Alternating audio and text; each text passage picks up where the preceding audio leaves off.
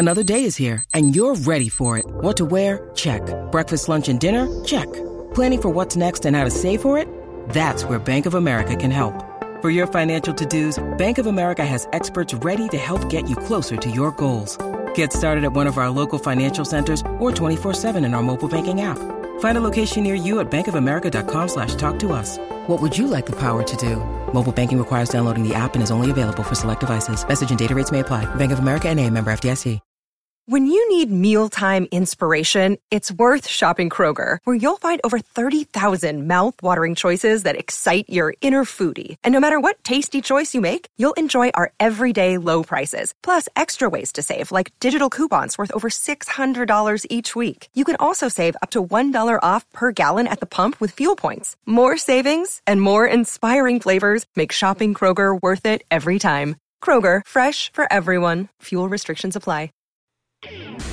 Welcome to another edition of the Ducks Confidential podcast. I am James Crepea, and he is Aaron Fentress, and we will jump into and review, uh, such as it was, uh, Oregon's game with Stony Brook a little bit.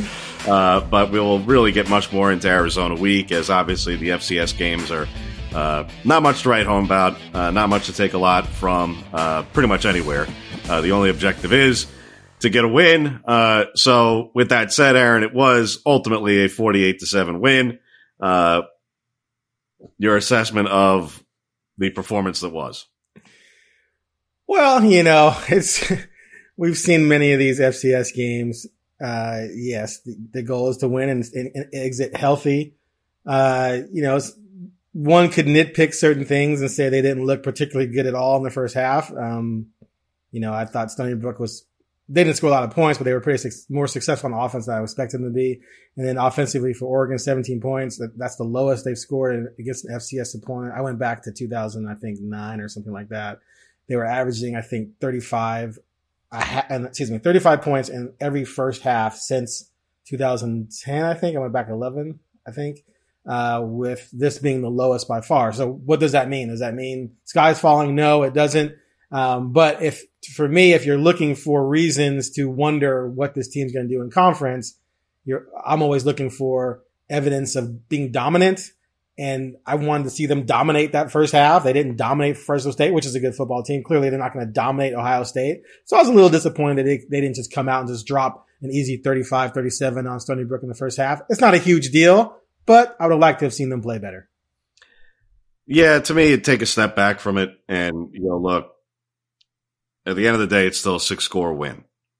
And they rested pretty much their entire two deep on the edges of the defense. The offense, in terms of the first half, yeah, 17 7, I understand it was not exactly a thrilling first half.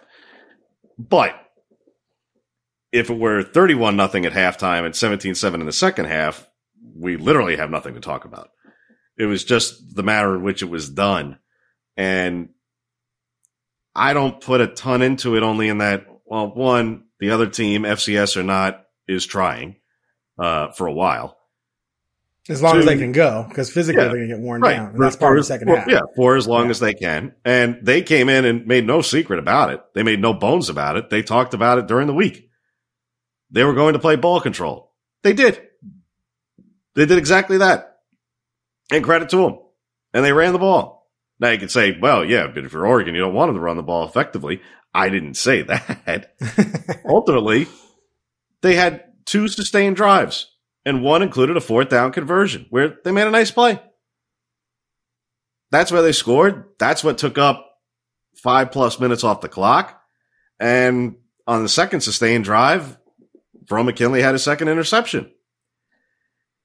Those eight, those two drives ate up you know, north of, I believe, like 10 or 11 minutes. Mm-hmm. So I understand that it was not the greatest half by any stretch, but in terms of the first half of play, what was there really to gripe about by way of performance? It really came down to the line of scrimmage. Couldn't say Anthony Brown didn't play poorly. He was 14 of 18. He was efficient. And the couple of throws that he missed were deep overthrows where if you're going to miss them, miss it deep. The running game before the two sacks at the end of the half was averaging, I think, like north of seven yards a carry, even with line play that wasn't spectacular.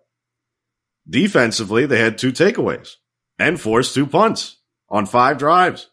So you go, all in all, what exactly was there to really criticize? What we were criticizing was that Stony Brook sustained a couple of drives and ate up the clock and ran effectively using 12 personnel, heavy, two tight ends on one side of the line, heavily, uh, mainly to the boundary, uh, the short side of the field.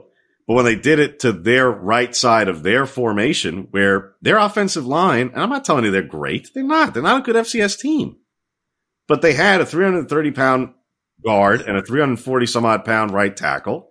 You combine that with a couple of tight ends up against a defense that was resting again all those guys on the edges and was playing really young players, particularly at the one edge position.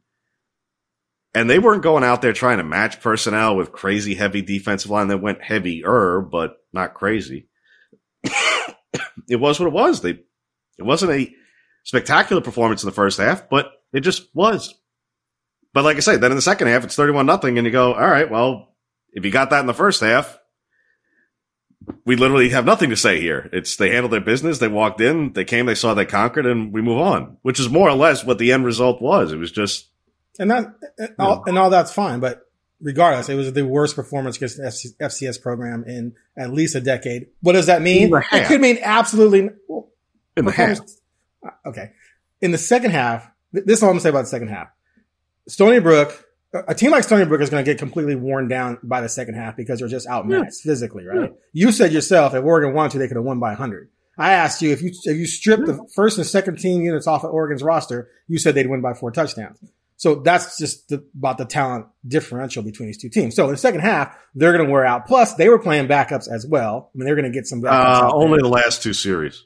only last two series they didn't have yeah. any backups ever at any point in. Well, the, but guys went down and got hurt. Yeah, sure. But. Just like with Oregon, Oregon had a few guys who were right. backups, and right. so okay, so that.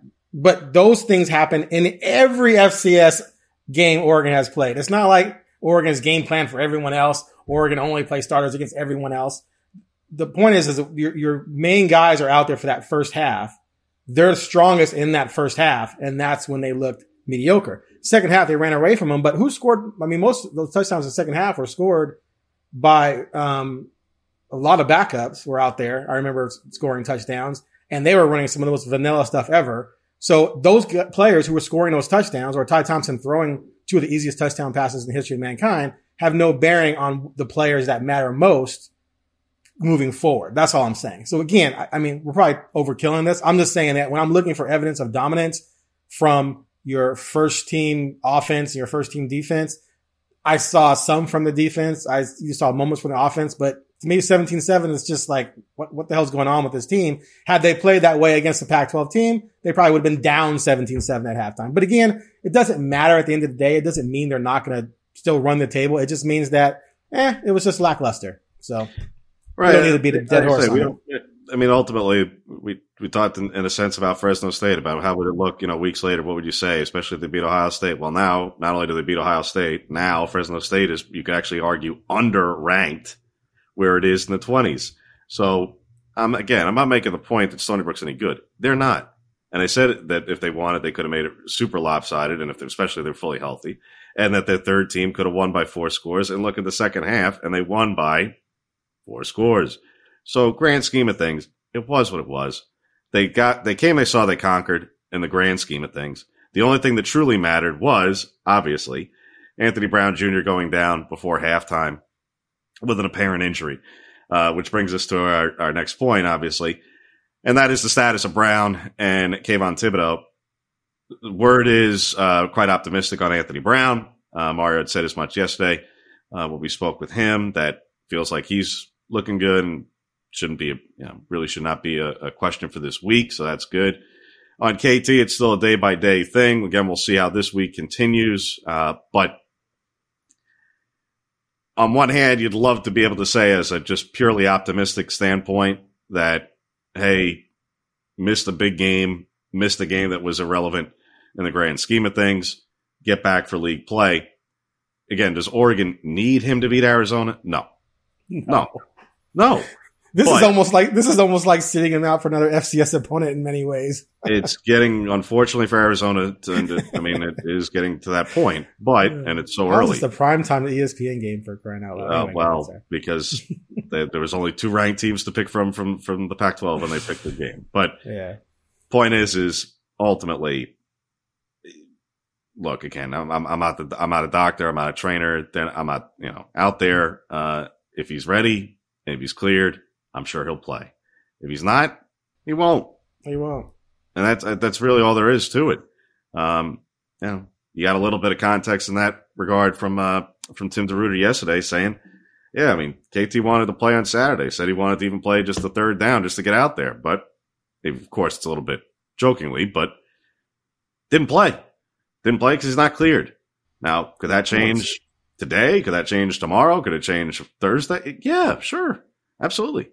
But the other part of this is that he has legitimately also missed time on the field now for two plus weeks. Yeah, Uh, now, of course, you're not worried about him getting up to speed, but it's just the point that, you know, it's an ankle sprain. An ankle sprain's going to knock guys out for a couple of weeks. It does. So, all right, unfortunate. But in the grand scheme of things from last Saturday, the most important thing was health. AB went down, but that looked, looked at the time precautionary, and it sounds like it just was. Keith Brown was held out. That just outright was precautionary. Stephen Jones went down. Again, we didn't get an exact ruling of what occurred, but in watching the play, you see that as he falls with the defender, either the defender's helmet that came off hits him in the gut, and you think, oh, he got his wind knocked out of him, but then why did he leave the game if he had his wind knocked out of him? hmm And his helmet hit the back of another player's leg as they fell. And I think that's really more or less what it was. But Mario said he was doing well. So from a health and uh, general wellness standpoint for the team, things are looking pretty good entering conference play. That's what you're really looking for coming off the FCS game. The biggest question still being uh, Kayvon Thibodeaux. For the players who are out longer term, well, that's you know unfortunate, but that's just the way it is. Um, there, there isn't necessarily a big change there. But in lieu of absolutes, uh, and until we have absolutes with Anthony Brown or anything else, and even if we did, quite frankly, you still had a couple of other quarterbacks play, uh, mainly Ty Thompson, obviously in the second half, and Jay Butterfield late. What did you think of Ty Thompson in particular, uh, Aaron?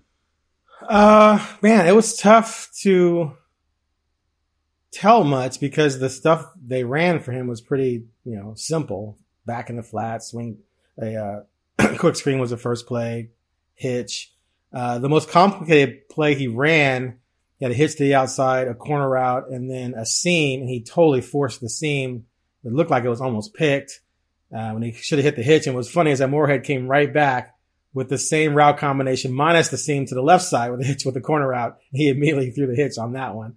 Uh, I thought, I thought the, the nicest play for me was the, um, one, the overthrow to Devon Williams only because, well, it wasn't even overthrow. Devon Williams was grabbed. So it was PI, but I liked how he felt the pressure coming in from, from the defensive end to the right who got inside the right tackle and then, you know, was able to sidestep that, get in position to make the throw. I mean, it's not, you know, it's not something that makes you go, oh my God. But given what they gave him to do, that was probably the most interesting thing I thought he did. He definitely has a nice arm. He definitely moves well. Uh, they just didn't give him much really to, to that was challenging. Even the, the long touchdown pass to Thornton. Good God, could a guy be more wide open? like, I don't know what Stony Brook was doing on that coverage, but it was a wheel behind the go and there was no one out there. And he just zips it in there and the guy runs for a touchdown. Great block by Troy Franklin, by the way. So no, I, I, thought he looked like, you know, a solid prospect. I could compare it to Tyler Shough against Nevada when he got extensive time a few years ago. And it was a lot of the same things, a lot of, you know, same easy throws. He even scored on, he threw a touchdown pass on a, on a play action tight end down the middle, completely uncovered. Uh, touchdown similar, not, not the same distance, but similar situation. And Shough looked like a, you know, a decent prospect. So, and now he's gone, but Ty Thompson looked like a decent prospect and we'll see how he develops and see what else he can do with more time in more complicated situations. Yeah, to me, it really came down, especially for true freshmen, regardless of, of who the number two quarterback is, number three quarterback is, is is their first game time. No matter who the, you know, no matter who it was who we're talking about, it was their first game time. Yes, it's an FCS opponent, but they were playing again they were still playing their starters. They're playing for real because it was 17-7. It was start the second half. Right. Uh, and even with a couple of plays that early on that I think, quite honestly, I'm not sure there was anybody to quote unquote blame. I think it was just more the defense called the play to kind of blow up the play. uh, we just go, the play was doomed. Uh, for instance, I thought all three sacks, uh, while there was offensive line issues before half, but you couldn't blame the quarterback on any of the three. I didn't think you could blame Anthony on the two that he got hit before half. I didn't think you could blame Ty on the sack that he took. No. I Thought it was just I, all right. Well, are you talking the one he, he tried to throw away? No, uh, Was that sack? yeah, no, I don't, no, no, no, not the one he tried to throw away. He Did he get sack sacked? Yeah, yeah, Oh, yeah, yeah, yeah, yeah, yeah, But yeah. again, he, he, I, Yeah. he That, that, the one he, the one he should, the one he threw away and he shouldn't have thrown. Well, the one he tried to throw into the flat as he was getting tackled, which he should not have thrown. I forgot about that one. That was a bad moment. He's got to just eat that. But, But that, was the exact same blitz. That was the exact same blitz that got Brown. It was just on that one was a corner blitz, but on Brown was just an Yeah. edge guy. But exact same combination, stunts and everything. And I was I was wondering how how did Oregon's offensive line not to, not figure out how to pick it up the next time. But anyway, continue. No, but yeah, Ty basically he, he did what was asked of him for the most part. Yeah. Moment, the moment in and of itself of playing was not too big. Uh, yeah, you you mentioned yeah there were a couple of throws that maybe were not pristine, but grand scheme of things, nothing truly awful. I mean, if we're talking about nine throws, I mean, let's not go crazy. Yeah. Uh, and one where, yeah, the sack happened. There was also the, I don't know if they technically call it right. What they've been calling passes versus uh, runs sometimes on these laterals. oh, those pitches. Yeah, those quick pitches. Yeah, But crazy. be that as it may, there was a pitch to Verdell that got blown up on a second down where you just got to tip your cap to the defense. The defense just called the right play Yeah. and the play had no chance because the end, the field side end, dropped and just followed CJ on the snap where CJ had nowhere to go. So the Mhm. play ended up uh, knocking everything off schedule, and you go, "Oh well, the drive ends as it does without points." You go, "Well, why'd that happen?" Well, it happened because the defense just happened to make a nice play. I mean, it just just was. So for the couple of instances, one way there were obviously, like you say, some throws that were nice, some that were just they were there, and he, as the coaching adage, coach speak thing goes, take what the defense gives you. Well, Ty took whatever was given to him. Except uh, for and one. Times there was quite Except a bit. for once. Yeah. Except for once. Yeah. The seam up, the seam down the middle. That was. Yeah. But other than that, but other than that, you're 100 percent But correct. for the most part, he did what was asked of him, and he Sure. took what was asked of him. He didn't force anything. Truly, not badly, not really badly. I know the one where okay, the one throw, the seam uh, that was bad. but otherwise, grand scheme of things, it was a really small sample to evaluate. He led four scoring drives. Now, was that all him? No, particularly early on, they still relied heavily on the ground game. Right. But he was at quarterback for four scoring drives, still at the first team line, still with uh, you know a litany of receivers, other things. Got guys involved. You know, did his job. And when Yep. Butterfield came in, you know, really small sample, only you know two or three, and several handoffs, but same thing. Did his job for the limited sample that was. But no, I wasn't going to the nth degree by way of breaking down every which thing from them because again, it was especially for Butterfield's case at that point, you know, they they both kind of emptied their benches uh, at that point. No. So as a whole, like Mario said yesterday, like it said after the game originally, and Joe Moorhead said it yesterday, solid, solid. Yeah. Not, you know, the, not not. They didn't mess it up. for- they they went in, they kept cool, calm, and collected. They did their jobs, did what they were supposed to do, played as they play in practice. Again, all the you know kind of coach speak stuff. The point is, is that's what you want to hear. You don't want to. what you don't want to hear, particularly against an FCS opponent with quarterbacks getting their first opportunities, is basically what you heard from Jedd Fisch, and this is the perfect transitional point as we set up for really the point of our uh, discussion here today, which is Arizona, and that is our quarterbacks don't know what they're doing. Right. And that's quite literally what Jedd Fisch said after Arizona's loss to Northern Arizona. So that's exactly what you don't want to hear in coach speak from young quarterbacks is our quarterback didn't know what to do. Uh, Oregon didn't have to say that. Yeah, they were solid. They did what they were supposed to do. So here, Arizona, so, on the other hand, has quarterbacks, many quarterbacks, doesn't know who its starter is, hasn't known who its starter is, and it's not for good reasons. It's right. for before, before, we get to that. I got one more point on Thompson. So we know now that he's the backup for sure, one hundred percent, right? Which so was kind of pretty, pretty much a given anyway. But here's one thing: there's a lot of noise about who should be the starter. I'm sure you noticed all that. Some people calling for Thompson because he has some decent scrimmages or whatever. The fact that they ran such simple stuff for him, even when the game was not, you know, 17-7 coming into the second half, the stuff they ran was pretty simple stuff. Like the concepts are high school concepts.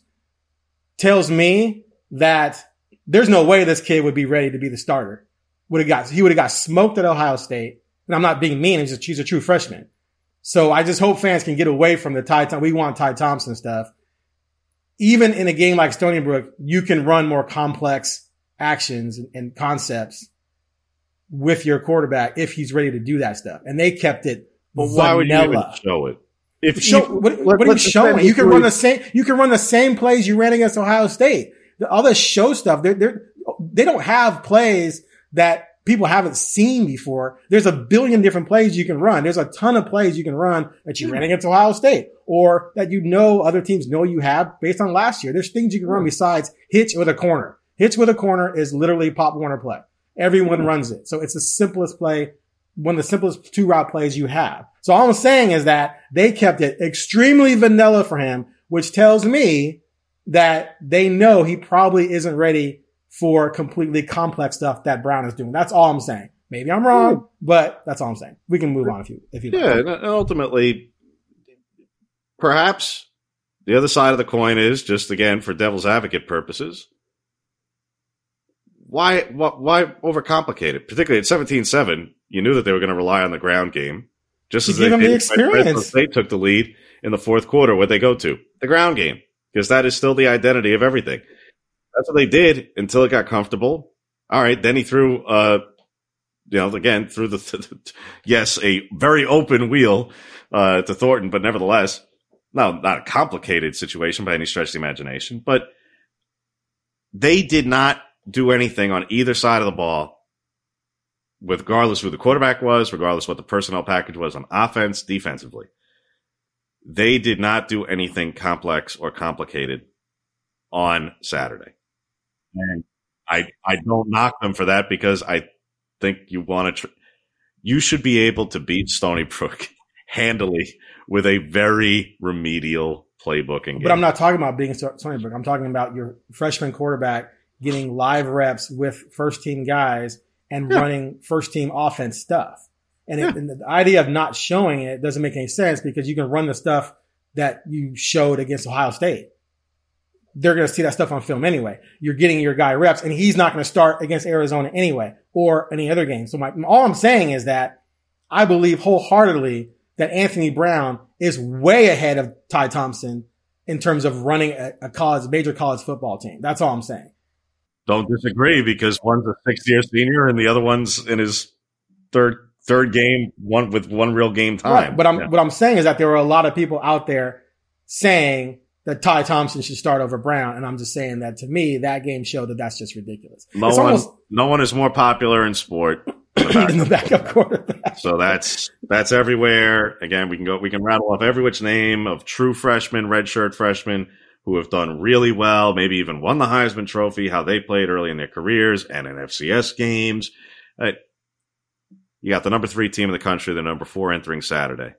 Let's not overcomplicate this they beat up and beat and beat a mediocre to bad FCS team by six scores. The house and the stat lines and what they chose to run there within whatever. Ultimately, they won on to the next to, to Arizona uh, and the week that is, and I already mentioned it a little bit. Obviously, not a uh, not a great home game for Oregon, uh, by way of from a, a, true appeal standpoint. Unfortunately for the Ducks, this for mainly for the athletic department standpoint more than anything, and for fans, uh, just a bad break in the scheduling cycle this year, and that, and and both the scheduling cycle and the fact of the way where the teams all found themselves, where the road trips in conference play are more appealing than the home games in conference play for Ducks fans, for people who want to buy tickets. It is what it is. And it starts here with this Arizona game, obviously Colorado as well. So the two teams who are picked to finish sixth and fifth in the South, uh, and Arizona, who was almost unanimously picked to finish sixth in the South. And it's, boy, you want to talk about week ones and overreactions and whatnot. Oregon, Fresno State, was that an overreaction? Boy, it's certain, certainly starting to look that way. And another overreaction was Arizona. Boy, did they give everybody a little bit of sense of hope by the way they competed against BYU. Uh, yeah, too much hope. Uh, reality has come a crashing down on Arizona and Jedd Fisch, and I don't blame him for every which thing. He inherited a humongous rebuild, and they have overhauled the roster as much as they possibly can in one off season. But quarterback is one of those areas where they did not manage to radically improve by any stretch of the imagination. So, your thoughts just initially, and we'll get into a little bit more specifically, but thoughts entering this Arizona week. Big picture, Aaron. Oregon's 3 and 0. That's where they want to be. They're number three in the country. However, the Pac 12 also is where it is as a conference at this point. What is your 30,000 foot perspective before we get more into Arizona? uh, I mean, if ever there's going to be a Pac 12 game this year where you would say that Oregon has virtually no chance of losing, I think this would be it. uh, it, it, should it should be a route, and quite frankly, and we can get more on this later. I think they need to blow these guys out. Like or, Oregon, Oregon has to win with some style points, and this this is the type of team. Unless unless they win, if they run the table, they're going to be in the playoffs, no problem. But this is the team to me. I, I want to see them throttle this team, like just eliminate them right away. I want to see Ty Thompson again in the third quarter because this game's over. So we can dive more into this, but they're, they're just bad. Yeah, I, and I I don't disagree to, to your general premises there. Uh, I do think that Arizona will uh, very much try to do, and, and many teams, frankly, uh, you know, even the following week with Stanford, you know, the way they are historically. I think many teams are going to try to take a page or pages from Stony Brook, Stony Brook, and Fresno State. Stop, I'm talking more schematically, more more I'm- strategically, I'm messing with you. uh, in in terms of ball control, in terms of 12 personnel and overloading one side of the line, uh, and basically daring Oregon to actually match them or not. Uh, tempo more. Stony Brook really didn't employ tempo. And I think the one time they did, or one of only two times that they did, they actually had a false start. so it just shows you how ill conceived that was. Uh, but for the first two weeks, obviously tempo was a problem. And when Ohio State went tempo and the 12 personnel, where they also only shot themselves in the foot on a false start, Oregon's defense has struggled. And I think Arizona is a team who has used multiple tight ends. I don't know how much heavy on 12 necessarily, but they have used a couple of tight ends already early in the season. Stanford, everybody in the North does, uh, and, and Stanford more than anybody. So, to the big picture, I think that I agree with your premise. Oregon should and probably even quote unquote needs uh, to really beat up on Arizona. The issue is with teams who want to play stylistically a certain way, particularly with ball control early, is well, how do you break them out of that before halftime? The only way to do that is either defensive scores, force a whole bunch of three and outs, and get and capitalize and score accordingly. And the one big picture thing to me that's been more of a trend beyond this, this yes, the Stony Brook game has been Oregon has had a chance in all three games to take a decided momentum stranglehold and not gotten it. And that has been in the middle eight. That was an area that they excelled at last season, particularly early in the season. Remember the plays right before halftime, the pick six against UCLA, the momentum shift with Washington State, those big plays on both sides of the ball. Obviously, it was the pick six with, with UCLA into the half, but they have put them on one hand, put themselves in position offensively to capitalize on those spots. On the other hand, they have not necessarily executed and completed the task at hand. Against Fresno State, they scored. What happened? Fresno State came right back, tempo, scored in two minutes, and answered. Start the second half, and CJ slips on the fourth and one. All right, well, that's just bad luck more than anything. Mm-hmm. But you had an opportunity to double dip, totally take command in the middle eight, scored. Fresno State scores, you fail to convert. Ohio State, penalty on a play that brought you inside the red zone, that dies. All right, well, Ohio State doesn't score. Open the second half. CJ Verdell for 70 plus. All right, but you could have scored before that. Didn't quite double dip, obviously. Got the dominance by, you know, on the early third quarter, but the double dip would have been enormous. This past week, penalty on a third down conversion that on a drive that would have extended into the final four minutes. It did not. Yes, got the interception, drove back to back sacks.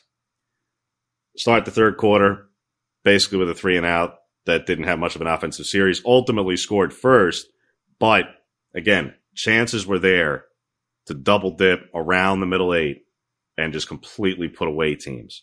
And they've won. That's all that matters. But against a team like Arizona, if you have that opportunity again, Oregon has to, has to end the game. End, end the game. Don't let, don't let teams believe. Yeah. You know, Stony Brook was able to lie to themselves enough at halftime and say, coulda, woulda, shoulda been 17 14 and we can hang with these guys and we only got 30 more minutes and all the, you know, all the stuff that you'd say if you're in there. We'll shock the world. Right. Well, but they're allowed to believe it. That's right. At 17-7, you allow that team to believe. If their quarterback didn't make three or four just hideous oh, throws, the second interception was embarrassingly bad. That's but a game in the third that's quarter. We're, we're dealing with FCS now.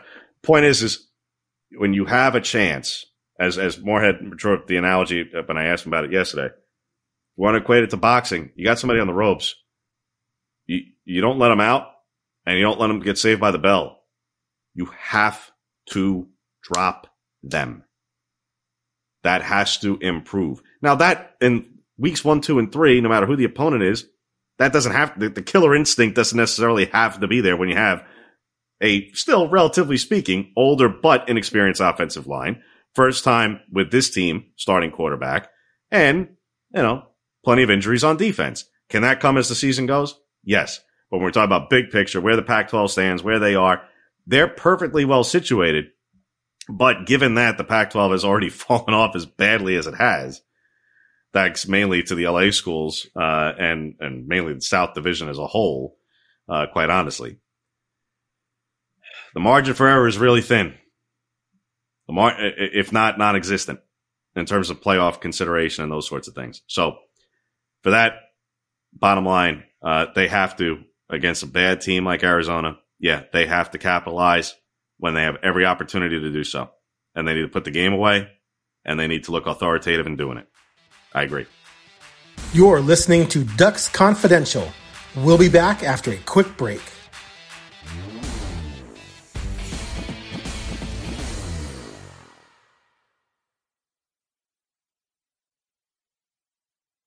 So Arizona, 2.9 yards per carry on the ground, five touchdown passes, six interceptions. This is an offense that they should be able to get three and outs against pretty easily. So it, it seems like the only thing that I would look at and nitpick a red flag over would be you talk you asked Mario about this. They like to blitz. They're bringing guys. They're they're they're trying to throw things at the quarterback. Now they only have four sacks, but they do have 21 TFLs. Um, and this team struggled in, to protect their quarterback against Stony Brook. Do you think Arizona at all can make life difficult for Brown and and and in, uh, and ultimately keep the game closer than we think it should be because they're not giving up a ton of points this year. Are they only 19 points per game allowed? Yeah, but a lot of their numbers are really misleading, quite honestly. Um, and, and the numbers that truly, the numbers that truly count, they're really bad. Uh, I mean, it's, it just is what it is. So, bottom right. line, uh, will Arizona generate pressure? Yes, because that's what they do. It's what they, you, there's really no way to quote unquote stop that. unless you go seven man protection or eight man protection, and that's not Oregon. So if Oregon's going to do what it does and in base 11 mainly, mainly, well, then there's going to be some pressure to be had. There is. And can you work your way around that? Can you scheme around that with quick throws, with screens, with pitches, with uh, draws in particular? Yeah. Yeah. Now, having a mobile quarterback helps a little bit too, because Brown can be able to evade it and uh, also, again, break off, you know, quarter, design quarterback runs uh, that much easier. But in terms of generating pressure, that was a concern in week one with Fresno State, something that they do really well. It proved to be a problem. That was a concern in week two uh, schematically, they did the right stuff to really prevent Ohio State and, and played great on the line all day. Uh, but the unbalanced formations really messed with Ohio State badly, and they outplayed Ohio State, outplayed, out schemed, out coached, out everything. Stony Brook uh, on a couple of plays generated pressure by design, and a couple of other instances, believe it or not, outright just won one-on-one battles. They just did on a couple of instances. Not a lot, but a couple. So for Arizona, again, are they prolific? Are they terrific? No. No. But they do have a couple of defensive linemen who will generate some pressure and a linebacker who, no, their linebacking corps was not good the past several years. Then they had a bunch of guys transfer. So what they have left by way of personnel is not amazing by any stretch of the imagination. But will a Don Brown defense generate pressure? Yeah, because that's just what the man does. He blitzes as much or more than any coordinator in the country. So they're going to blitz. They're going to blitz when it's out the chute and it's zero zero. They're going to blitz when they're down 10. They're going to blitz when they're down 21. That's just what they do. Uh, so yes, the onus will fall on the Oregon offensive line, whether it's the starting five, the number three and four tackles, the outright second team, whoever it is, to protect whoever is at quarterback at the given time, because there will be pressure. They're, they're not going to suddenly, Don, Don Brown's not going to suddenly walk into Autzen Stadium and say, guys, the only way we have a chance to win is if I drop eight all day. That, that that's just not happening. so, so that's, that's where I say, yes, the pressure standpoint on that side of the ball, that's really almost, almost all there is to talk about for Oregon's defense against the Arizona, uh, uh, Oregon's offense against the Arizona defenses.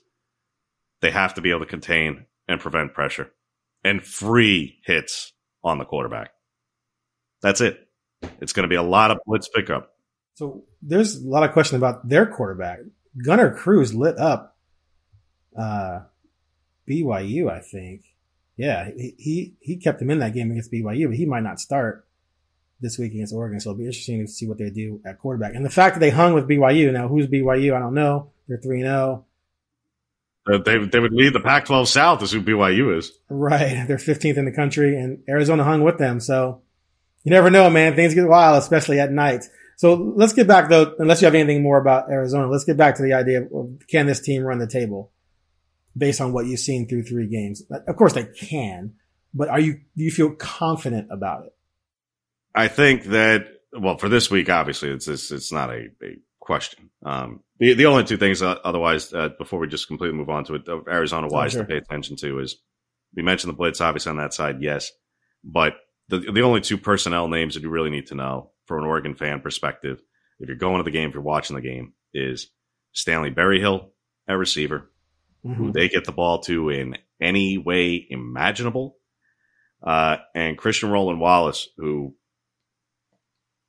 I would not be surprised if Oregon just doesn't throw his way a whole lot. And that's not because of, oh, afraid of whoever. No, it's, he's really good. And the rest of Arizona's secondary is, uh, not. Uh, and that's really all there is to it is Roland Wallace. If Roland Wallace would start at corner anywhere in the league, he would be a starter anywhere in the league. He just happens to be on the league's worst team. But he is a legitimately good corner, really good corner. So they have talent at receiver, their number one receiver, literally number one, uh, and they have talent at, at corner with Roland Wallace. those are the two main names to follow. Quarterback wise, you're right. Whether it's Cruz, whether it's McDonald, uh, excuse me, McCloud, uh, or Plummer, we we don't know. We probably won't know until game time, and it's not because of gamesmanship. Like I say, listen to what Jedd Fisch had to say after their loss to Northern Arizona, and he's going through and saying our quarterbacks quite literally don't know what we're looking to execute. that and that's I mean that's you know that's as real as it gets. Yeah, it is. That's saying we don't know what we are looking to achieve on a play, what we are looking for on a play. That's a problem. That's not, and that you can go into, we're not here to regale Arizona and, and, and cover every which aspect of what they've done since they showed up. No, that's their problem, but it's a problem. So regardless of who starts at quarterback, regardless of who plays at quarterback for Arizona, Oregon has lots of things going for it. And with a little bit of a replenished depth chart, and you hope that everybody uh, is able to get back, uh, Thibodeaux, Swinson included, although Swinson sounds doubtful, and we'll see on Thibodeaux. Oregon is not going to need one or either of them to win and win handily by any stretch. But having some depth back on the edges will help uh, for sure. And like I say, they do have a talented receiver and they do have a really talented corner. But that's the only thing on Arizona. To your point, to your getting back to what you were getting to. Are they capable of running the table? Yes. Uh, right now, entering this week, there's quite literally no concern whatsoever. For the following week with Stanford, it's always tough. They're always well coached. You always know it's going to be a ball control style of game. So possession is at a premium. I do I think Oregon can still win at Stanford and beat Stanford and go into its bye week at five and zero. Oh? Yeah, absolutely, absolutely. Before I get too declarative or you know predict scores, I just want to see what Stanford and UCLA do on Saturday. Because if Stanford goes out and handles UCLA like it handled USC, while everybody overreacted to Stanford getting waxed by Kansas State at the beginning of the season and not looking good in the process, that might be an overreaction too, because, and frankly, it looks like it is, not just because Kansas State's 3 and 0 against a weaker schedule so far, but yeah, they're like a top 25 team you know, believe it or not. Now, whether or not that is totally legit, we'll see. But what's Stanford done since then? Oh, well, you know, yeah, albeit uh, a, a USC team who then fired its coach, and then yes, a really overmatched opponent, but nevertheless, they've handled their business. Uh, and Stanford is usually a team who does incrementally get better over the course of a season. So if UCLA beats up on them, which frankly, that's what Oregon needs right now, this you know this weekend it's what the league needs this weekend. That's one thing. If Stanford goes out there and lays the lumber, oh, then I think that test in Palo Alto looks a little bit more challenging. But regardless, can they go undefeated and run the table? Yes. How confident am I that they will today? I'd say there's certainly no less than a 50% chance. I don't know if I, you know, you start getting into like 60, 70%. I, I, I can't start projecting out in November who's injured, who's not, you know, who's, who's managed to circle the wagons, who hasn't, uh, who, you know, is, is Washington an offense that is, uh, actually mildly capable or are they the disaster that they were the first two weeks? I, I don't know. You know, I just know that they're coming off a 52 to three win, you know, against Arkansas State. So it's just a little early for some of this stuff when you got into November in particular. But with the way the division is shaping up in particular, I mean, let's put it this way: they're going to be favored in every game they play. They're going to be expected to beat everybody they play, and I don't think either one of those things is wrong. And you tell me, Aaron, but I, I don't. Who, who is there anybody you'd make a case for in the Pac-12 that quote unquote even as the home team when they're on the road? If Oregon loses to Stanford when they play UCLA, that could be a three point line. Who knows? But uh, no, I agree. One one off against any, every team on their schedule, you would pick Oregon to win. But I think the only reason why anyone would believe this team right now could go undefeated in the conference are the two reasons. One, the conference is just bad right yeah. now, and then two, they beat Ohio State. So had they lost to Ohio State, I don't think people would be as confident. For me personally, I think I said this to you in one of our podcasts. I always look for something special about a team that's going to make them so dominant in that area that they're going to overwhelm teams and then they're just not have a chance to pull off the upset. And I just don't see any aspect of this team being special through three weeks. I mean, the running game's not special. The passing game's not special. The defense is not special. Um, they're just good. Now that could change. I'm not saying they're not going to be special. I'm just saying based on what we've seen. So that leads me to believe that on any given day, one or two of those three things can be subdued and then boom, you've got a game. And if you have a game in the second half, anything can happen. The closer games are in the second half, the more close games you have in the second half, the more likelihood you're going to drop one. And we saw that in 19 with Arizona State. And that team, I looked, I just went back to look at that. That team had so many games where you, you just mentioned before how you got to take teams out, knock them out. Why was it 17-7 against Cal? You know, even the Stanford game, 21-6. Stanford wasn't all that. Washington game, four points. Washington State, they had to come back to win that one, right? At home, 37-35. It was a shootout. Then they, they blow out USC. They take care of Arizona. Now you're thinking, okay, now they've turned the corner and then boom, Arizona State game, they lost. And then even the Oregon State game, they looked mediocre in that game. So my point is right now I see a team that's probably going to end up in three or four games where in the late third quarter at least, it's still a game and that law of averages, they're just going to drop one until I see that they can be just dominant or special in one area.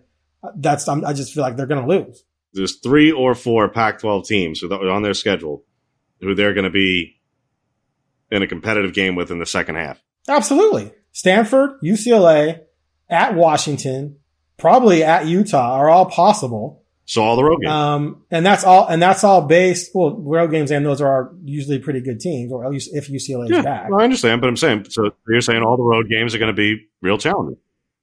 Yeah. And then you're on the road on top of that. And, you know, they haven't, they, they've dominated one half of football. Right? The half, second half against Stony Brook. Would you, I mean, I guess, could you say they dominated a half against Fresno? Uh, not really. 17, 17, 17, 13 at halftime? No. So they've dominated one half of football and there's been six halves. They have not dominated. Uh, yeah, I mean, you'd say the second half, obviously, Stony Brook, such as it was. Uh, That's it. They had they had a yeah because Ohio State was a competitive second half for sure. It was tied in the uh, second half. They won the first half 14-7. So yeah, they haven't dominated half of foot, football yet. They have had dominant moments, but not strung together over a a, a prolonged enough period of sustained uh, sustained dominance. They have had momentary dominance.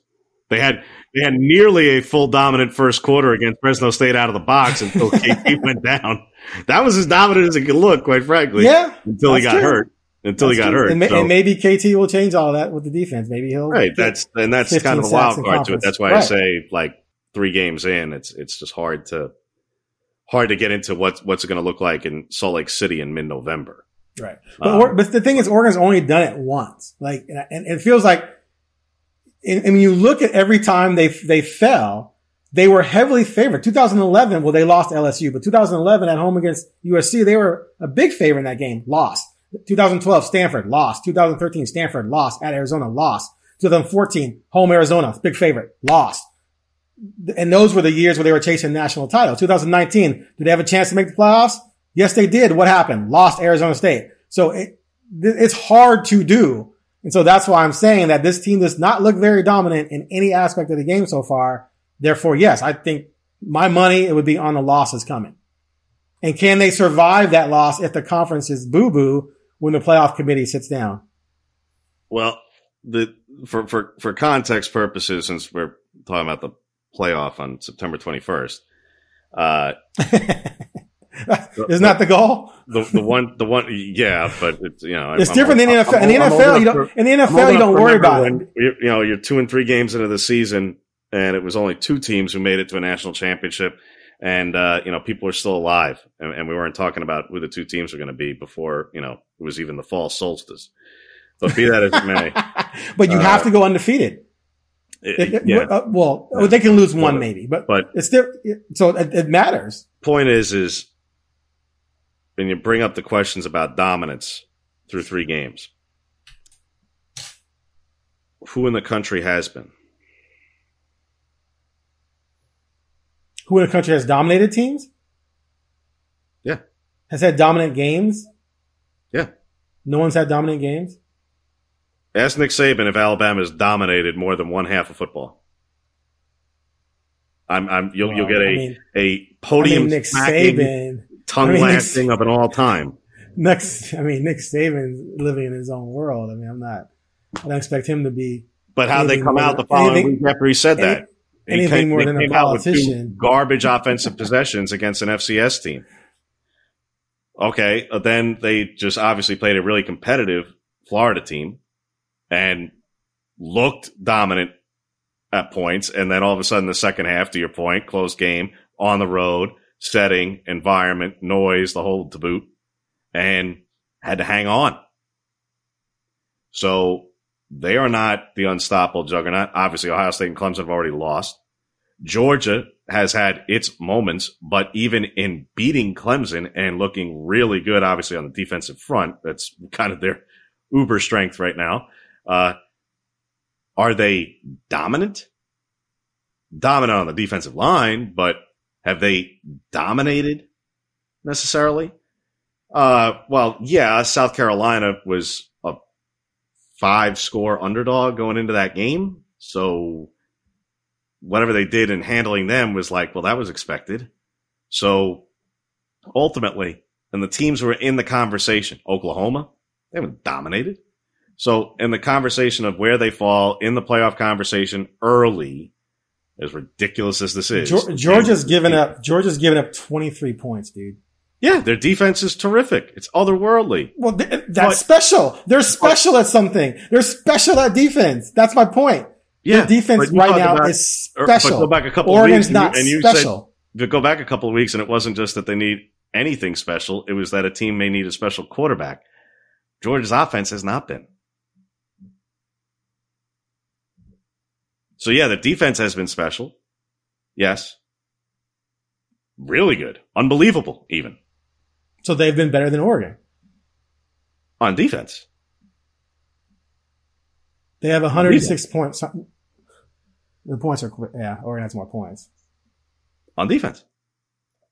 Right now, the one thing that I, in terms of going forward, where do you put the areas where Oregon could become dominant? Obviously, on the defensive line when fully stocked and Thibodeaux is there, and in the front seven.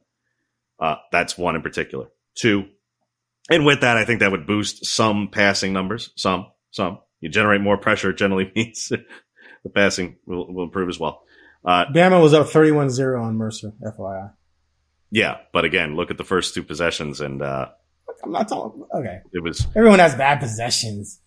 I'm not nitpicking possessions. I'm just Okay, it was after, con- con- after, after your point. laid down the law about conclude, not playing very well uh, against uh, for, for a whole game against Miami. They came out and, and had a three and out and looked were fumbling all over themselves. Point is, is where do I think Oregon could become dominant? Obviously on the defensive line, particularly against Pac-12 competition. And I do think that this running game is particularly against Pac-12 competition has the capability of being dominant.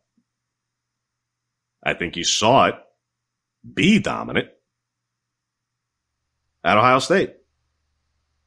Well, the ground game. Now you could say, well, they put in, well, it was a whole lot of scheme. Credit credit the scheme, don't credit the player. Well, no, I, I, it, it goes hand in hand.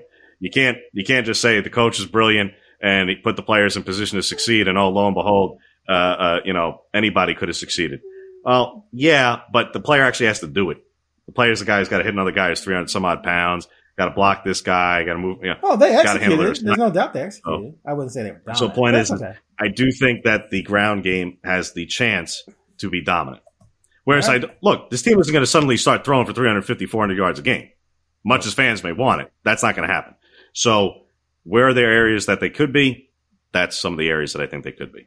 Okay. Could that's be. Fa- that's that is yet. completely They're fair, yet. especially since we haven't seen them with their best defensive player for more than the first quarter of the game of the season. He could- Basically. he could help make them dominant. You are absolutely 100 correct, percent correct. And uh, to me, that's they need to find some area where they're dominant if they're gonna if they're gonna run the table because it's gonna be a- bear as of right now, as far as I'm concerned. But we'll see. That's what makes the season so entertaining and fun. The mystery of it all, man. Who is this team? Who I, is Ohio I State? don't disagree. I don't be- disagree. My thing is, is. I, I also, I also do not believe, like you though, I, I don't believe that they will be in four. I don't think all of the road games are going to be competitive in the second, uh, in the fourth quarter. I, I don't think they all will. Okay. I'm not saying that none of them will be, but I don't think all four road games Well, are going to I don't be. think I don't think I.